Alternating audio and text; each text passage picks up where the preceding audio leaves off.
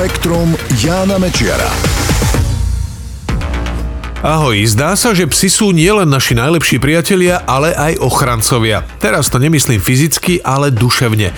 Ukazuje to jeden výskum, o ktorom budem hovoriť v tomto spektre. Ak sa človek od malička vyskytuje v spoločnosti psa, vyrastá s ním, môže to mať veľmi pozitívny vplyv na jeho duševné zdravie vo vyššom veku. Zistili to vedci z Univerzity Johnsa Hopkinsa. Pri svojom výskume vychádzali z predchádzajúcich zistení, podľa ktorých vážne psychické ochorenia nejako súvisia so zmenami imunitného systému vyvolanými okolitým prostredím v útlom veku. Vplyv na imunitný systém majú aj domáce zvieratá a sú to často prvé takéto veci, s ktorými deti prichádzajú do tesného kontaktu. Preto vedci skúsili nájsť súvis medzi kontaktmi s obsami a mačkami v útlom detstve a neskoršími duševnými chorobami. Konkrétne sledovali to, či ľudia v prvých 12 rokoch života žili v domácnosti s týmito zvieratami a či sa u nich v neskoršom veku objavila schizofrénia alebo bipolárna afektívna porucha, ktorej sa niekedy hovorilo maniodepresívna psychóza.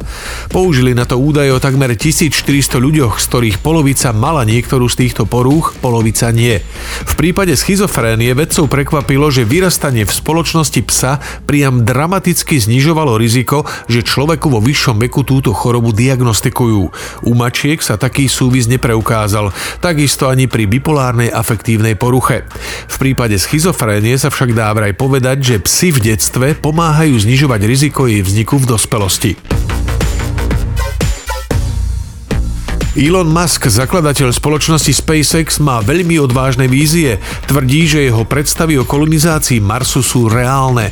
Základným dopravným systémom pre tieto účely má byť obrovská raketa Super Heavy s nemenej obrovskou vesmírnou loďou Starship. Obe tieto zariadenia majú byť viacnásobne použiteľné a podľa Ilona Muska by v rámci kolonizácie Marsu mali pendlovať medzi Zemou a obežnou dráhou. Musk na Twitteri napísal, že jeho spoločnosť SpaceX sa chce dopracovať do štádia, keď bude každá loď Starship štartovať do vesmíru trikrát denne. Keďže každá unesie asi 100 tón nákladu, pri takejto frekvencii by každý Starship dopravil do vesmíru za rok 100 tisíc tón nákladu. Ak sa podarí vyrábať 100 takýchto lodí za rok, prepravený náklad sa bude rátať na milióny tón. Podľa Maska by takto bolo možné na cestu k Marsu vypraviť za 10 rokov aspoň 100 tisíc ľudí. Starship je totiž konštruovaná tak, že môže slúžiť aj ako nákladná, aj ako osobná loď. Všetko toto úsilie má smerovať k tomu, aby sa ľudstvo natrvalo usadilo na červenej planéte. Musk je presvedčený, že do 50 až 100 rokov by tam mohlo vyrásť prvé mesto s miliónom obyvateľov. Ľudskou činnosťou vyvolaný hluk už prenikol takmer všade. Dokazuje to výskum biológov z Koloreckej univerzity, ktorí analyzovali asi milión hodín akustických meraní z takmer 500 rôznych miest, lesov či prírodných rezervácií. Zistili, že vo vyše 60% prípadov bol hluk v pozadí dvakrát vyšší, než by bol bez zásahu človeka. Podľa vedcov má zvuk na takejto úrovni dopad na zážitok ľudí v národných parkoch a má negatívny vplyv na prírodu. Teraz hľadajú možnosti, ako vplyv ľudskou činnosťou činnosťou vyvolaného holuku na prírodu minimalizovať.